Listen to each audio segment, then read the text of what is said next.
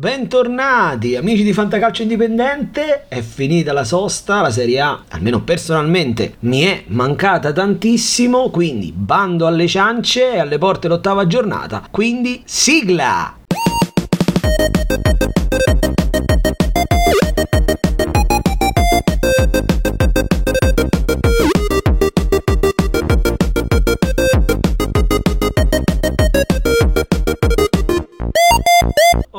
Finalmente cari ragazzi, siamo di nuovo a parlare di calcio per quel che riguarda la nostra Serie A. Inizia questo secondo troncone di campionato dopo la sosta, troncone che poi ci porterà alla mega pausa da quaranta giorni per lo svolgimento del mondiale. Sarà un troncone di partite analogo a quello che si è concluso due settimane fa, con una partita in più per le squadre del nostro campionato che dovranno raggiungere la quindicesima giornata dal primo ottobre al più o meno dodici tredici novembre, affrontando quindi otto partite in poco più di quaranta giorni, una partita ogni cinque giorni, ed è una media che si abbasserà ulteriormente per le squadre impegnate nelle competizioni europee, che dovranno poi completare i gironi entro il cinque novembre, giocando quindi quattro partite in più nello stesso lasso di tempo, una roba abnorme, un tour de force, e ancora piuttosto di quello di agosto e settembre, che porterà porterà poi, per ribadirvi la complessità dell'impegno per alcune squadre, a giocare dodici partite in quaranta giorni, praticamente una partita ogni tre giorni per oltre un mese, e tant'è che eh, è uscito un articolo su fantacalcio punto it ieri che da qui alla sosta avremo soltanto quattro giorni consecutivi eh, in cui di fatto non avremo partite, poi ci sarà almeno una partita in ogni giorno della settimana. Bisognerà essere attrezzati non solo fisicamente, atleticamente, ma anche mentalmente, perché questa situazione prevede tutta una serie di contorni, tutta una serie di risvolti, trasferte, tempi esigui per preparare i match, morali da eventualmente risollevare, entusiasmi da cavalcare, perché poi alla vigilia dei mondiali eh, avremo giocato quasi il cinquanta per cento della stagione. Al Fantacalcio cosa succederà? Al Fantacalcio, come vi dico sempre ragazzi, grandi bagarre, conditissime insalate,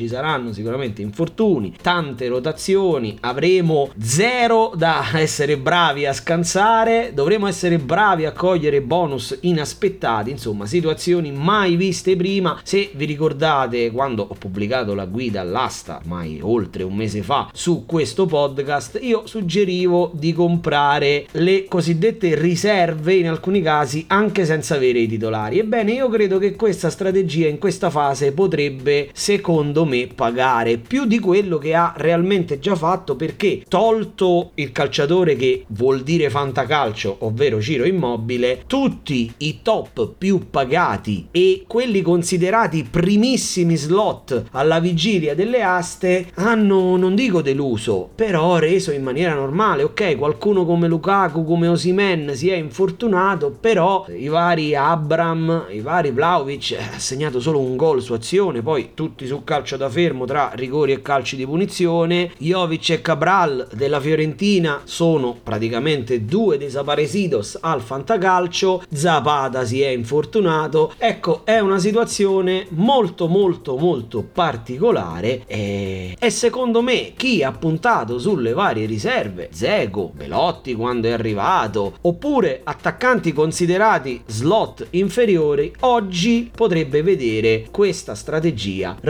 restituirgli qualcosa al fantacalcio. Poi cosa succederà ragazzi? Dopo il mondiale poi si vedrà. Il mondiale sarà uno spartiacque interessante che, come io ho sempre detto, condizionerà calcio e fantacalcio. Ci saranno tanti calciatori che probabilmente già dai primi di novembre sposteranno il proprio focus mentale sul mondiale, tante situazioni che potrebbero cambiare poi alla fine del mondiale. Ci sarà qualche calciatore che giocherà solo le tre partite del girone, qualcun altro arriverà in fondo, qualcuno si mette in vetrina, qualcuno magari si infortunerà. Leggere le situazioni secondo me è quasi impossibile, ma eh, è bello secondo me, nonostante poi sia un mondiale eticamente molto discutibile, ma voi lo sapete, io in questo podcast non tratto mai questi argomenti così sensibili e così complessi. Ci saranno invece, questo mondiale ci darà tanti spunti interessanti per una cosa che sta succedendo oggi per la prima volta da che esiste il nostro gioco, il nostro anche fantagioco preferito. preferito. Fatta questa doverosa premessa, noi passiamo ad analizzare la giornata, la giornata della ripresa della Serie A. Sembra passata una vita, ragazzi, ma in realtà sono solo due settimane. Le partite con questa frequenza, almeno personalmente, mi alterano la percezione del tutto. È una sensazione strana che non riesco a descrivere a parola. Una Serie A che avevamo lasciato con una squadra che sa solo vincere, il Napoli, che è in testa con l'Atalanta di Gasperini, un Udinese in formato Champions come ai tempi di Guidolin, e molte squadre in difficoltà, sicuramente capitanate dalla Juventus, che è scandalosamente incapace di proporre qualcosa che possa essere definito nel duemilaventidue calcio. Altre squadre sono comunque, vuoi per un motivo, vuoi per un altro, in difficoltà. Ci sono Inter, Lazio e Roma che si contendono la zona Champions, come detto, chi con un problema, chi con un altro. Qualche infortunato sembra poter tornare, come Miranchuk in questa seconda parte di campionato. Zapata anche pareva potesse tornare, ma forse dalla prossima. Qualcun altro durante la, sol- durante la sosta ha accusato problemi di varia natura. Qualche gerarchia sta cambiando in alcune squadre, come ad esempio la Fiorentina, che dovrà risolvere i problemi nella fase offensiva, oppure il Bologna, che ha cambiato allenatore e sicuramente in queste due settimane Thiago Motta ha potuto lavorare con i propri concetti tattici. Quindi c'è molta molta carne al fuoco, molto f- fermento in questo episodio. Come sempre noi proveremo a dare i soliti consigli, consigli un po' fuori dal coro, nomi che tendenzialmente non leggerete sui tantissimi svariati siti, pagine Instagram, tutto quel che più ne ha più ne metta. Quello che è certo è che a partire da questa puntata ci sarà l'eliminazione permane- permanente del nome sconsigliato. Io ci ho riflettuto molto e sinceramente sono arrivato alla conclusione che in questo scenario così incerto, secondo me, non ha veramente senso dare il nome di un calciatore sconsigliato, per cui procederemo come sempre partita per partita, ma nominando solo il calciatore consigliato. Poi sto valutando altri cambiamenti, ma di questi eventualmente parleremo in futuro. È il momento di partire, ragazzi. L'ottava giornata come si apre? Si apre con la prima in classifica, il Napoli, che sabato alle tre ospiterà i demoni del Torino di Ivan Juric. Io, come dico sempre, il Torino è una squadra antipatica, antipatica di suo, antipatica ovviamente in senso buono, da affrontare. È un po' come andare dal dentista, per citare Pep Guardiola, che usò questa frase in riferimento all'Atalanta quando affrontò la Dea. Torino che, nonostante i dieci punti in classifica, che sono comunque un buon risultato, ha qualche problemino in più rispetto all'anno scorso a trovare la via del gol. L'assenza di una prima punta di mestiere secondo me si fa sentire, l'aver poi dovuto tutti cambiare tutti gli interpreti sulla tre quarti, per quanto validissimi siano Miranchuk, che come detto dovrebbe rientrare dall'infortunio, Vlasic e Maradonic, ma cambiare questi interpreti, come detto, secondo me non ha aiutato, e il processo di inserimento, di assimilazione dei concetti di Juric richiederà un po' di tempo, perché poi sappiamo come è complessa la filosofia tattica di Juric e quanto debba essere pronto atleticamente e tatticamente un suo calciatore, quanto debba essere un prodotto finito per poi esaltarsi nel sistema del tecnico croato. Contro il Torino questa volta c'è il Napoli, come detto, la squadra che sa solo vincere, ha chiuso in bellezza con una vittoria a San Siro, che non è una cosa propriamente semplice, il suo campionato pre-sosta, e sebbene il Torino abbia messo in difficoltà le grandi che ha affrontato finora, il Torino ha fatto zero a zero con la Lazio, è stato sconfitto non solo nel finale in casa dell'Inter, e in quella partita poi il migliore in campo fu Andanovic, fra l'altro, ha avuto una sconfitta più rotonda per tre a uno in casa dell'Atalanta, ma se vi ricordate l'Atalanta ebbe due rigori concessi in maniera abbastanza ingenua dai difendenti del, Tor- de- del Torino, sì, e complicare la vita del Napoli sarà secondo me ancora più difficile, fermo restando che Torino poi alla fine perde sempre uno a zero. Ad ogni modo la squadra di Spalletti al momento è secondo me un meccanismo quasi perfetto, è totalmente autosufficiente rispetto allo scorso anno, secondo me è migliorata soprattutto nelle alternative. L'anno scorso, se fossero mancati contemporaneamente Lozano e Politano, forse si sarebbero adottate soluzioni fantasiose. Oggi, che probabilmente questi due non saranno della partita, ci sarà comunque, oltre alla possibilità di far giocare Zerbin, anche quella di adattare Raspadori, che comunque è fresco dei due gol fatti nella nazionale, ha giocato con la dieci sulle spalle, quindi secondo me il Napoli questo aspetto lo ha migliorato tanto rispetto allo scorso anno, e devo dire che per queste ragioni io lo vedo estremamente favorito. favorito. Non prevedo goleade, come vi ho detto, sicuramente il Torino venderà cara la pelle. Ovviamente non c'è bisogno, i nomi quelli là mainstream li mettereste a prescindere da me. Io mi prendo comunque il calciatore consigliato dal Napoli e vi faccio il nome di Kim Min-jae, detto il mostro, è difensore centrale, è riuscito tra l'altro a far dimenticare, almeno sportivamente, Koulibaly ai tifosi del Napoli a suon di prestazioni, tra l'altro mostruosa quella contro il Milan, ma anche di gol, perché ne ha fatti già due in questo campionato. Lui è sempre concentrato, sempre attento, col Torino sarà un banco di prova importante perché dovrà fare attenzione ai movimenti senza palla, ma in questo momento io vi dico di schierarlo senza paura, perché in queste partite così tirate, alle volte sul calcio d'angolo magari è proprio il difensore centrale che la risolve. Procediamo, andiamo avanti e parliamo del big match di giornata. Inter-Roma si giocherà ancora una volta, per la gioia di noi che lavoriamo, di sabato alle diciotto, quindi anche questa me la guarderò in differita. Non vi nascondo che un po' mi dispiace, questa è una partita complessa da analizzare ragazzi, è una partita, come sapete io amo le statistiche, quindi prima poi di mh, preparare registrazioni e quant'altro vado sempre a vedere le statistiche. Ora ci sono dei dati molto molto indicativi, la Roma è prima nella classifica degli expected goals ed è una delle ultime, anzi no, proprio l'ultima nella classifica degli expected conceded goal, ovvero dei gol che potrebbe subire. Questo che cosa vuol dire? Ovviamente che la Roma si difende molto bene, ma questo lo, lo vediamo, la Roma ha subito solo sette gol, è una delle difese meno battute, però il dato eloquente è che è prima per expected goals, però praticamente ha segnato soltanto otto gol, che per darvi la dimensione di questo dato sono meno della Juve e sono più o meno i gol che hanno fatto Spezia, che ne ha fatti sette, il Bologna che ne ha fatti sette, quindi è una squadra che crea tanto ma poi alla fine concretizza poco. Per questa partita però io voglio un attimino riflettere su quello che è successo nell'ultimo turno di campionato. Nell'ultimo turno di campionato l'Inter è caduta rovinosamente a Udine per grandi meriti dell'Udinese, però c'è stato quell'episodio al trentunesimo. Ora io non giudicherò Inzaghi, ripeto, la premessa è che secondo me l'Inter in questo momento è bersagliata in maniera un po' eccessiva, anche perché nell'anno dello scudetto di Conte a questo punto del campionato aveva gli stessi identici punti. È chiaro che Inzaghi non è Conte, però secondo me la stanno ingigantendo un po' troppo questa presunta crisi. Quel che è certo è che Simone Inzaghi è un po' prevedibile nei cambi, nel senso che c'ha questa fobia di rimanere in dieci, tant'è che se vi ricordate in Udinese Inter alla mezz'ora ha sostituito i due calciatori ammoniti, ovvero Bastoni e Mkhitaryan, di fatto sconvolgendo il suo piano tattico. Ora io non voglio analizzare questo episodio perché non sono nessuno per giudicare questa cosa e comunque si aprirebbero scenari che porterebbero questa puntata a durare tantissimo, però aiutato dalle statistiche, e fra un attimo ci arrivo, io credo che questa cosa poi alla fine possa anche proprio condizionare. Io mi metto nei panni di un calciatore dell'Inter, vengo schierato titolare, scendo in campo e so che se intervengo e vengo ammonito l'allenatore mi cambia, novanta su cento mi cambia. Questa cosa secondo me, che adesso sta prendendo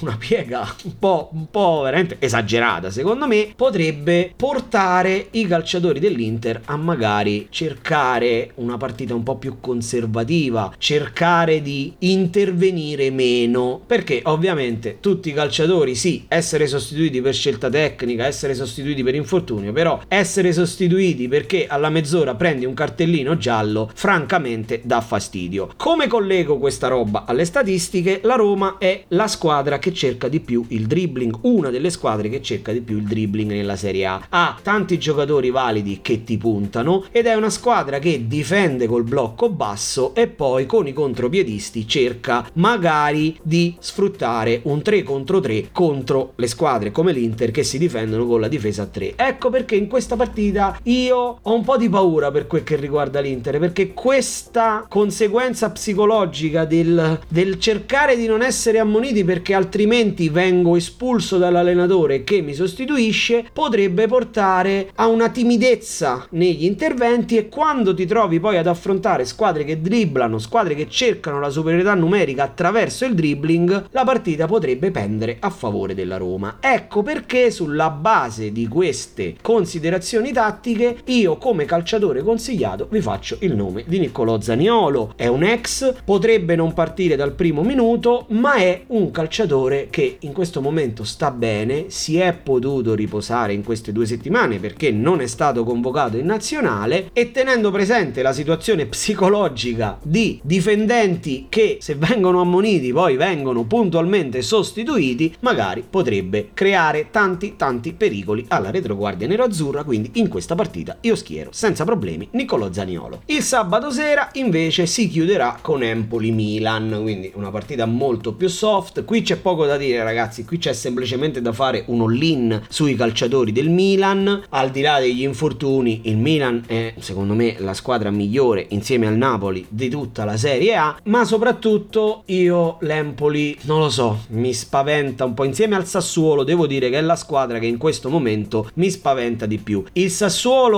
ok ha l'attenuante degli infortuni, io ho sentito Zanetti dire mh, prima della partita col Bologna dello scorso turno che cercheremo di giocare per non prenderle. Ecco, io quando sento queste cose non lo so, comincio ad avere un po' di paura che l'Empoli possa farsi sopraffare dalla rassegnazione. Io la vedo come una delle squadre che dovrà lottare fino alla fine per non retrocedere. Certo, dopo la sosta l'Empoli ha potuto lavorare per due settimane, il Milan ha dato mezza squadra alle nazionali, può succedere di tutto, ma io in questa partita non posso che dirvi di andare all in con i calciatori del Milan. Io come sempre cerco di darvi un nome che troverete poco, per niente o comunque molto meno in giro, che è quello di Davide Calabria. Perché Davide Calabria? Perché con l'assenza di Theo Hernandez e il probabile utilizzo di Ballo-Touré sulla corsia sinistra, secondo me Calabria potrà avere un po' più licenza di offendere, un po' più licenza di spingere. Tra i due terzini ovviamente è lui, in assenza di Theo, quello migliore in questa partita. È un calciatore che finora non ha portato bonus, è un calciatore che magari molti di voi nelle rotazioni proprio per questo motivo tendono a non schierare. In questa partita io invece vi dico mettete Davide Calabria perché potrebbe, potrebbe portarvi qualche bonus. Procediamo spediti verso la domenica,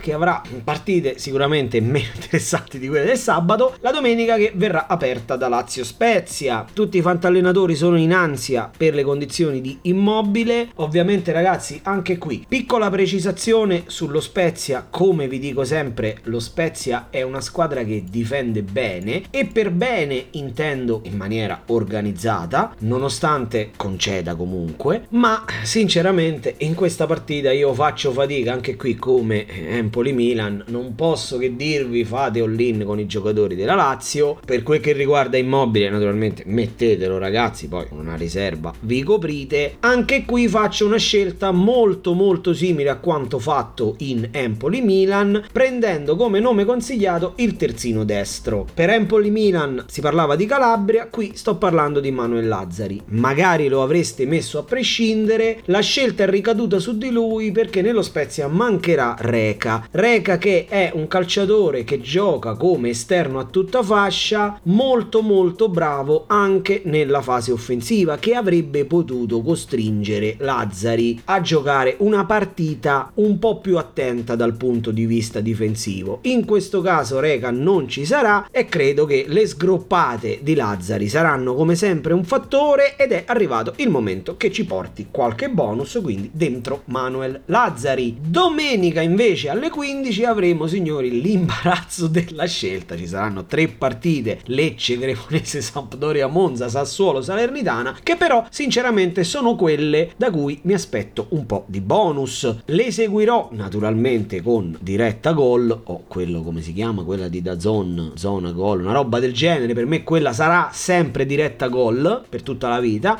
E qui ragazzi cominciano a pesare i punti, parliamo ovviamente di Lecce Cremonese per prima. Qui cominciano a pesare i punti, Lecce e Cremonese sono due squadre che hanno fatto tanta fatica finora. Il Lecce mi è parso migliore, però la Cremonese ha pagato un calendario veramente terribile. La Cremonese è rimasta in quel gruppetto che ora è formato solo da due squadre di formazioni che non hanno ancora trovato la prima vittoria, è una squadra che produce poco, gioco, solo cinque gol fatti, tanti subiti, è la peggior difesa di questo campionato insieme al Monza. Sul campo del Lecce non sarà facile, anche se, anche se io credo che in questo momento la Cremonese debba mettere quel qualcosina in più, perché se vuole pensare di lottare con le unghie e con i denti deve cominciare a fare punti proprio in queste partite. Chiaramente se andiamo poi ad analizzare il Lecce diciamo la stessa cosa, il Lecce ha sei punti, quindi ha quattro punti in più della Cremonese, l'ultima partita ha visto una bella vittoria esterna sul campo della Salernitana, è una squadra in crescendo che nelle ultime cinque ne ha persa soltanto una, quella in casa del Torino solo per uno a zero, potendosi freggiare di aver fermato il Napoli al Maradona per uno a uno. Quindi secondo me in casa, spinto da un pubblico, Lecce è una delle squadre con più abbonati in questa Serie A, proverà sicuramente a cercare i tre punti. Come detto sono due squadre che segnano poco entrambe, il Lecce concede meno. Cosa mi aspetto da questa partita? Io da questa partita mi aspetto che venga giocata a viso aperto, mi aspetto sicuramente un Lecce che proverà a fare la partita. Qui se guardo le statistiche è veramente complicato fare dei nomi, perché il Lecce è penultimo per expected goals nella classifica degli expected goals e la Cremonese è prima come expected goal concessi, quindi è una partita da tripla. Al Fantacalcio come ci si regola ragazzi? Al Fantacalcio bisogna avere coraggio, è una partita dove i calciatori delle due squadre che avete dovete cercare di metterli in campo, anche perché vale il discorso fatto sempre, se vi siete comprati o che Reche, ma se non lo mettete a Lecce quando è che lo mettete? Certo questa non è mai una motivazione, però inevitabilmente in questa partita dove come detto dovranno cercare punti tutte e due, secondo me non giocheranno, ma magari se fosse arrivata in una fase molto più avanzata della stagione si sarebbe potuto pensare che si sarebbero accontentate tutte e due del punticino, in questo caso secondo me non sarà così. Naturalmente il nome di strefezza è molto caldo ma non ve lo faccio perché lo, lo, lo leggerete un po' dappertutto. Sisai, che era il calciatore consigliato e assegnato a Salerno nell'ultimo turno, è in dubbio, almeno stando a quanto dice fantacalcio punto it. Io in questa partita spendo la mia fish su Cyril Dessers, è un calciatore, non sto qui a elencarvi, è il capocannoniere della scorsa Conference League, è un calciatore che deve ritrovarsi, è stato un investimento importante per la Cremonese, c'è andato vicino in tante occasioni, deve prendersi secondo me più di Okereke la Cremonese sulle spalle. Non sarà facile segnare a Lecce perché il Lecce difende bene, il Lecce ha subito pochissimi gol finora, soltanto otto, eh, ed è un dato eh, come il Milan, il Milan ha preso otto gol, quindi eh, è un dato importante. Oltre a difendere bene ha secondo me il miglior portiere dopo Maignan chiaramente di questa Serie A, ma la Cremonese e Dessers deve fare qualcosa in più. È una partita da tripla ragazzi, è una partita trappola, è una partita dove potreste trovare bonus inaspettati o rimpiangere di non aver messo il calciatore del Lecce della Cremonese di turno. Ad ogni modo il nome consigliato è quello di Dessers. Proseguiamo in questa domenica della disperazione dove ci sarà contemporaneamente a Lecce Cremonese un'altra sfida salvezza, quella tra Sampdoria e Monza, che a mio avviso è il derby delle squadre peggiori di questa Serie A. Monza col morale, tra l'altro l'avevamo detto nella puntata, sicuramente non la ricorderà nessuno ma non me la ricordo nemmeno io, però avevamo consigliato Caprari e avevamo detto attenzione che la Juve in questo momento è capace anche di perdere, se il Monza osa perderà anche contro il Monza. È successo, il Monza ha osato sicuramente, il Monza ha fatto la partita che mi aspettavo,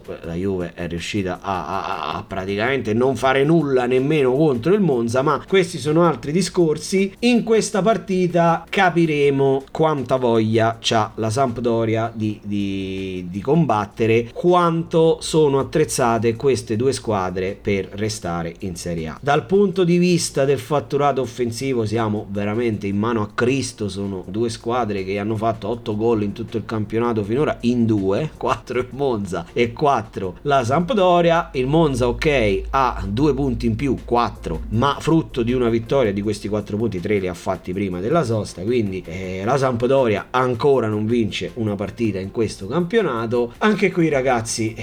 è difficile, difficile, è difficile perché, perché comunque la Sampdoria non è in fiducia, il Monza sembra averla ritrovata, ma ripeto ragazzi, qui è un sembra enorme perché la partita con la Juve deve far sorridere il Monza, ma secondo me non fa testo, in questo momento la Juve soffrirebbe anche contro una squadra di Serie B e quindi anche qui chi mettere, io faccio lo stesso ragionamento che ho fatto per Lecce Cremonese ragazzi, io cerco di ficcarli dentro tutti perché sono due squadre che secondo me hanno le stesse possibilità di portare a casa i tre punti. La Sampdoria secondo me non è favoritissima, dovrà giocare la sua partita, il Monza cercherà probabilmente, potrebbe anche accontentarsi di un punticino a Genova, però dipende come si metterà, sarà una partita veramente veramente difficile. Che nomi fare al Fantacalcio? Al Fantacalcio io anche qui, sfruttando le statistiche, il Monza dopo la Cremonese è quella col expected goal concessi più alto, mi vado a prendere un calciatore un po' in difficoltà, finora non ha portato bonus, gioca nella Sampdoria e vi sto parlando di Filip Djuricic. È arrivato secondo me il momento, è un calciatore che non amo e chi segue questo podcast lo sa perché l'ho sempre dichiarato, però in questo momento è stato sicuramente pagato non come primo slot, però forse come secondo slot basso sì. Sabiri il primo bonus l'ha trovato e ora che anche Djuricic faccia il suo perché altrimenti si mette veramente male per la Sampdoria, quindi in questa partita io vi dico mettete Filip Djuricic. Contemporaneamente a Sampdoria Monza e a Lecce Cremonese ci sarà Sassuolo Salernitana e qui ragazzi questa sarà una bella partita, una bella partita perché sono due squadre, allora sono molto vicine in classifica, Sassuolo è sopra la Salernitana a nove punti, la Salernitana ne ha sette, la Salernitana finora in trasferta non ha mai perso e considerate che ha fatto zero a zero a Udine, che poi insomma l'Udinese sappiamo tutti dov'è in questo momento, uno a uno a Bologna e poi il due a due tanto discusso contro la Juventus all'Allianz Stadium, quindi è imbattuta fuori casa, non ha mai vinto ma non ha, non ha mai nemmeno perso. La Salernitana giocherà la sua partita perché secondo me in questo momento la squadra di Nicola ha fatto quello step di consapevolezza perché è diventata consapevole di se stessa, secondo me la Salernitana ha capito che in questo campionato riuscirà a salvarsi, non dico agevolmente ma probabilmente a gennaio-febbraio sarà già salva e investirà sul migliorare se stessa. Con Lecce lo abbiamo già visto, ha provato diverse soluzioni tattiche differenti, con Lecce questa cosa non ha pagato, ha perso però non ha giocato male, secondo me anche col Sassuolo se la giocherà. Il Sassuolo dal canto suo è una squadra che quest'anno mi preoccupa un po', gli do sicuramente l'attenuante degli infortuni, come dico sempre sostituire Scamacca e Raspadori non è facile, aggiungere a questa difficoltà l'infortunio del tuo uomo più importante come Berardi è veramente veramente complicato, infatti è una squadra che segna pochissimo, cinque gol mentre ci ha sempre dato tanti tanti bonus nel corso degli anni, è una squadra dove gli esperimenti sono all'ordine del giorno, di questi cinque gol dei, dagli attaccanti ne sono arrivati solo due, quello di Pinamonti e quello di Alvarez nell'ultima partita contro il Torino, tra l'altro finalmente speriamo che venga impiegato, è una squadra che chiede tanto anche al suo centrocampo, in questo momento ricordiamoci che oltre a Berardi manca anche Traoré, ad ogni modo sarà una partita aperta, io qui mi aspetto un po' di bonus perché sono due squadre che come mentalità se la giocheranno e sono due squadre specialmente la Salernitana che concedono. Io vi devo fare un nome, è un nome che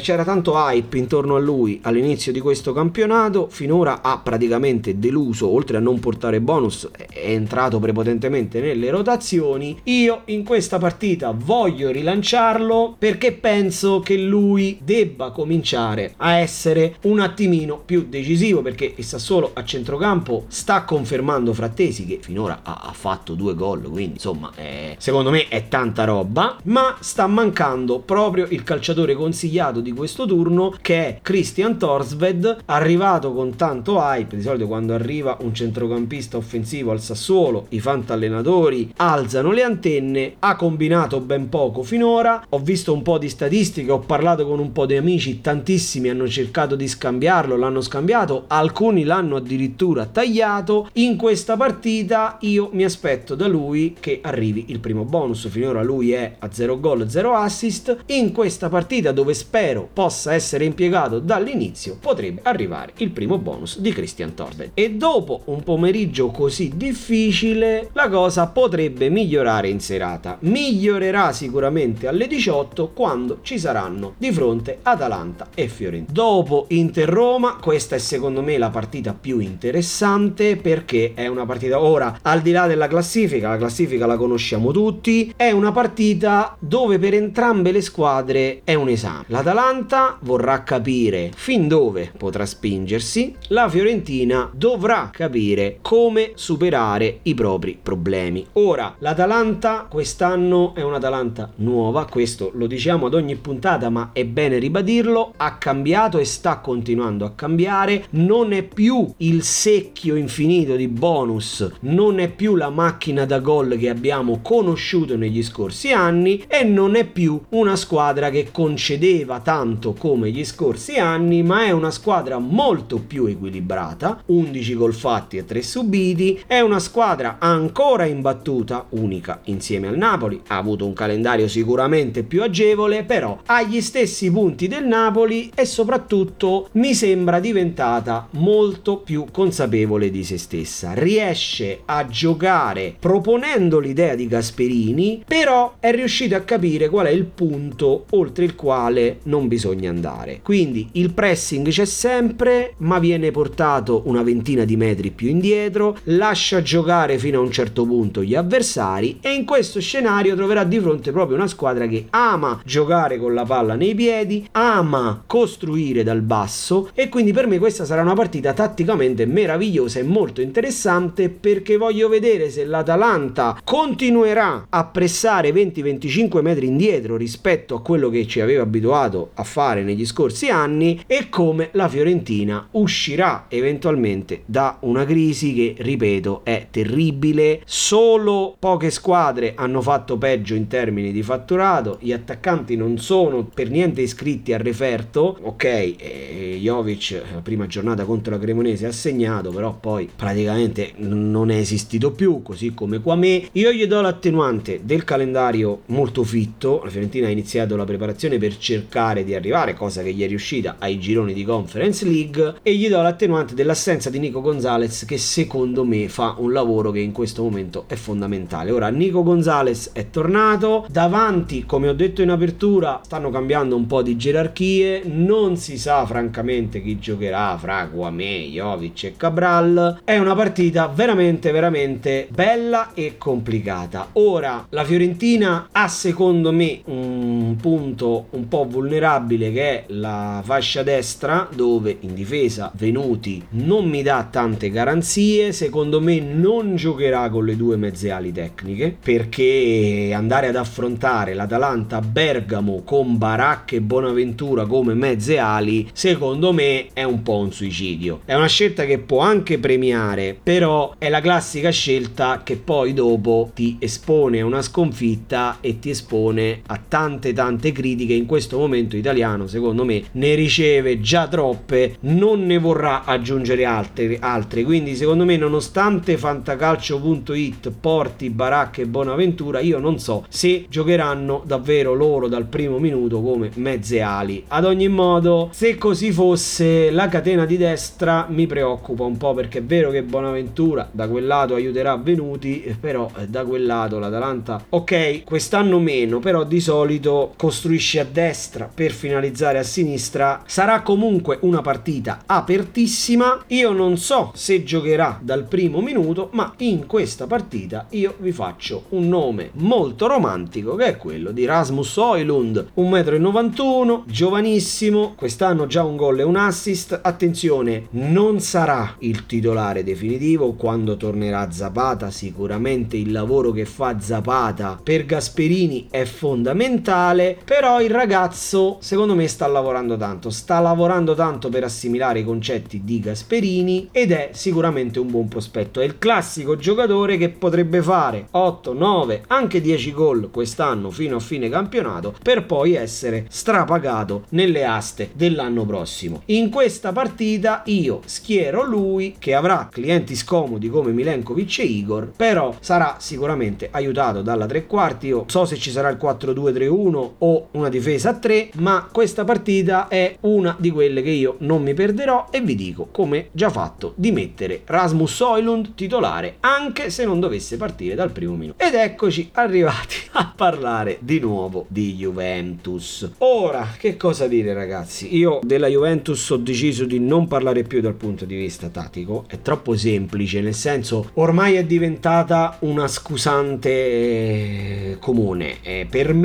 una dirigenza che non dico prosegue con Allegri, perché poi si va a, a come dire a intaccare delle pieghe che esulano dal discorso tattico e calcistico per una società, però una società che in queste due settimane non si è minimamente esposta su questa tematica mi preoccupa un po'. Ora è sicuramente per quest- fino al mondiale ci sarà Allegri, la Juventus qualcosa dovrà cambiare, ma secondo me non è il modulo. Si parla di tornare al tre cinque due che probabilmente ti dà la possibilità in Italia di coprire meglio il campo e quindi di esporti meno, perché ci sono state delle cose incredibili in Monza Juve. Io ho, ho visto mezze ali del Monza entrare senza essere seguite da nessuno, ma lasciamo perdere. Secondo me, ripeto, bisognerebbe cominciare a far vedere un'idea. Bologna, che è un avversario sicuramente sulla carta abbordabile, come lo era il Monza del resto, che sembra poter in questo momento cambiare modulo. In queste due settimane sicuramente Thiago Motta avrà lavorato, potrebbe tornare al quattro due tre uno, anzi passare al quattro due tre uno con lo spostamento di Medella a centrocampo, che forse si abbasserà sui difensori in fase di costruzione, ma comunque proporre inizialmente una linea a quattro e rilanciare alcuni calciatori come Orsolini, che magari dal cambio allenatore potranno trarre giovamento. In questa partita ragazzi io faccio veramente fatica. Se vi do i nomi della Juve probabilmente li mettereste tutti a prescindere, sarebbe scontato per me farvi il nome di Milik, perché tanto lo mettereste a prescindere, perché Juve e Bologna come fai a non mettere Milik? Dopo due settimane dobbiamo capire come sta la Juventus e per farlo dobbiamo vederla in campo. Chi dovrà prendere per mano la squadra? Secondo me uno dei calciatori che finora ha deluso più di tutti, che è Juan Cuadrado, che è il nome consigliato. Ovvio che lo avreste messo, anche se le sue prestazioni ragazzi quest'anno sono terribili, terribili, cioè non sono arrivati bonus, zero gol, zero assist ed ha una fantamedia di cinque venticinque perché c'è stata un'espulsione come sapete. Per lui si parla addirittura di un addio a fine stagione, si dice che la Juve non gli proporrà nemmeno di rinnovare il contratto. Sicuramente chi fa il fantacalcio queste cose le tiene a mente. Io in questa partita credo che se davvero si dovesse tornare al tre cinque due mi aspetto un Cuadrado esterno a tutta fascia e mi aspetto un Cuadrado che possa tornare decisivo, perché se la Juventus vuole pensare di salvare questa stagione deve affidarsi per forza a quel numero ridottissimo di calciatori tecnici che ha. Uno di questi è sicuramente Juan Cuadrado. Arriviamo quindi in chiusura di puntata a parlare di quello che ci aspetta lunedì tre ottobre alle venti e quarantacinque. Ci sarà Verona-Udinese, quindi la squadra rivelazione, la squadra che finora ha dato più bonus insieme al Napoli a questo fantacalcio, il miglior attacco insieme al Napoli di questo fantacalcio, l'Udinese di Andrea Sottil, sarà di scena a Verona. Anche qui partita trappola,